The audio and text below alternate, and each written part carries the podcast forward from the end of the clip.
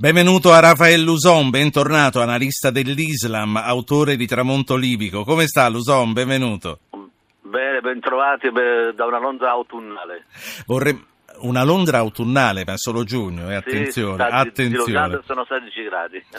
Allora, eh, Sirte riconquistata, ne parlavamo anche ieri sera con il professor Paniccia. ISIS cacciata, anzi forse no, perché le notizie che no. arrivano dalla Libia sono parecchio contraddittorie, come normale che lo siano in questi frangenti. Possiamo dire almeno, mm, Luson, che l'ISIS in Libia arretra?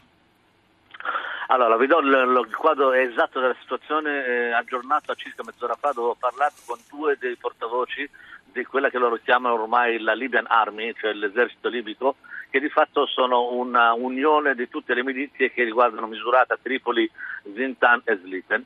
Eh, che eh, hanno liberato attualmente di due terzi di Sirte e la cosa più importante è che una dei due terzi, eh, un terzo dei due terzi è il porto e l'aeroporto e di conseguenza hanno bloccato ogni via di uscita a quelli di, de, dell'ISIS di scappare via mare.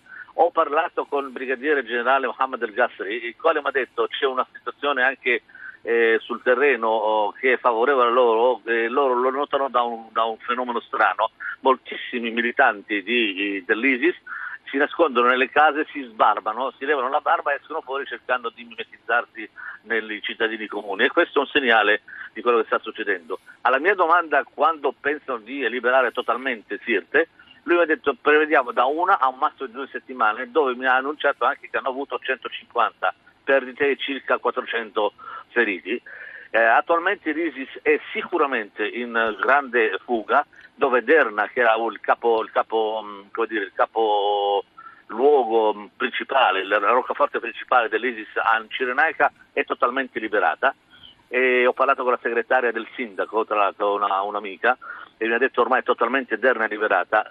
Sirte, sì. mancano questo terzo qua che dovrebbe essere liberato entro due settimane, fra due settimane si potrebbe dire a voce chiara e forte l'ISIS non ha più roccaforte in Libia. Luzon, secondo lei la forza dell'ISIS è stata sovrastimata negli ultimi mesi? La forza dell'ISIS è stata soprattutto sovrastimata per una tecnica che allora hanno stato che devo dire ha avuto grande successo, l'uso dei media e dei social media. Cioè loro il fatto di decapitare o di sgozzare gente in fo- di fronte alle telecamere non l'hanno fatto per ideologia, ma per terrorizzare, al punto tale che quando appariva la bandiera dell'ISIS di fronte a uno di qualunque dei piccoli villaggi della Cirenaica, la gente scappava senza combattere. Quindi il terrore che hanno, il terrore che hanno diffuso usando i social media è stato il loro vero successo. Quindi certo, no, no, è chiaro. Senta, ehm, con questa situazione che ci ha rappresentato in Libia, quindi che Sirte non è liberata ma molto verosimilmente lo sarà nel giro di due settimane, eh, fino a che punto la Libia potrà diventare più sicura? Quali sono le insidie e le trappole del dopo?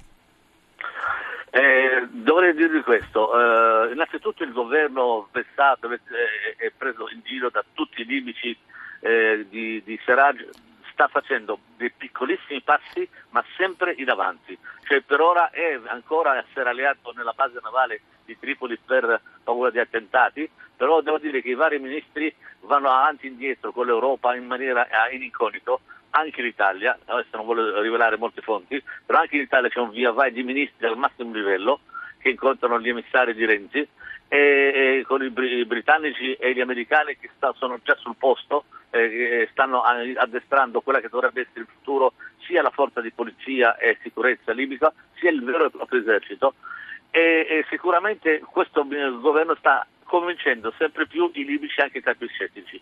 Qual è il problema? Il nocciolo duro è Bengasi, in quanto Bengasi è sempre stata diciamo, vessata e discriminata da Gheddafi per 42 anni e sta succedendo la stessa cosa, e questo è un grave sbaglio per me, part- da parte dei nuovi rivoltori o dei nuovi leader che vedono in Bengasi il, il, le persone problematiche, l'entità problematica.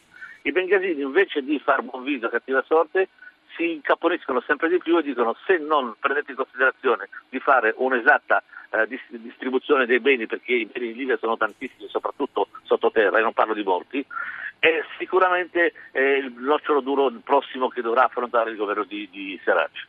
Sì, mh, mm, guardi, l'ultima cosa che le chiedo, mi sembra di capire che c'è un ascoltatore in arrivo, lo facciamo parlare, ma intanto eh, le chiedo questo. Riguardo alle stragi di Orlando e quella dei poliziotti di Parigi, lei fino a che punto pensa che l'ISIS sia realmente coinvolta in queste azioni o quanto semplicemente sia stata ispiratrice di, di pazzi per conto loro? L'ISIS, a differenza di Al-Qaeda, che aveva un suo organigramma, e adepti eccetera addestrati in Afghanistan, l'ISIS non ha, è un pensiero l'ISIS, è una filosofia che quando viene adottata da un singolo che la mattina è una persona normale e poi vede in televisione o internet qualche, uh, qualche slogan dei capi ISIS, prende un coltello, prende qualunque arma che, certo. ha, che ha in cucina e parte e fa. L'uson. Quello lì, lui.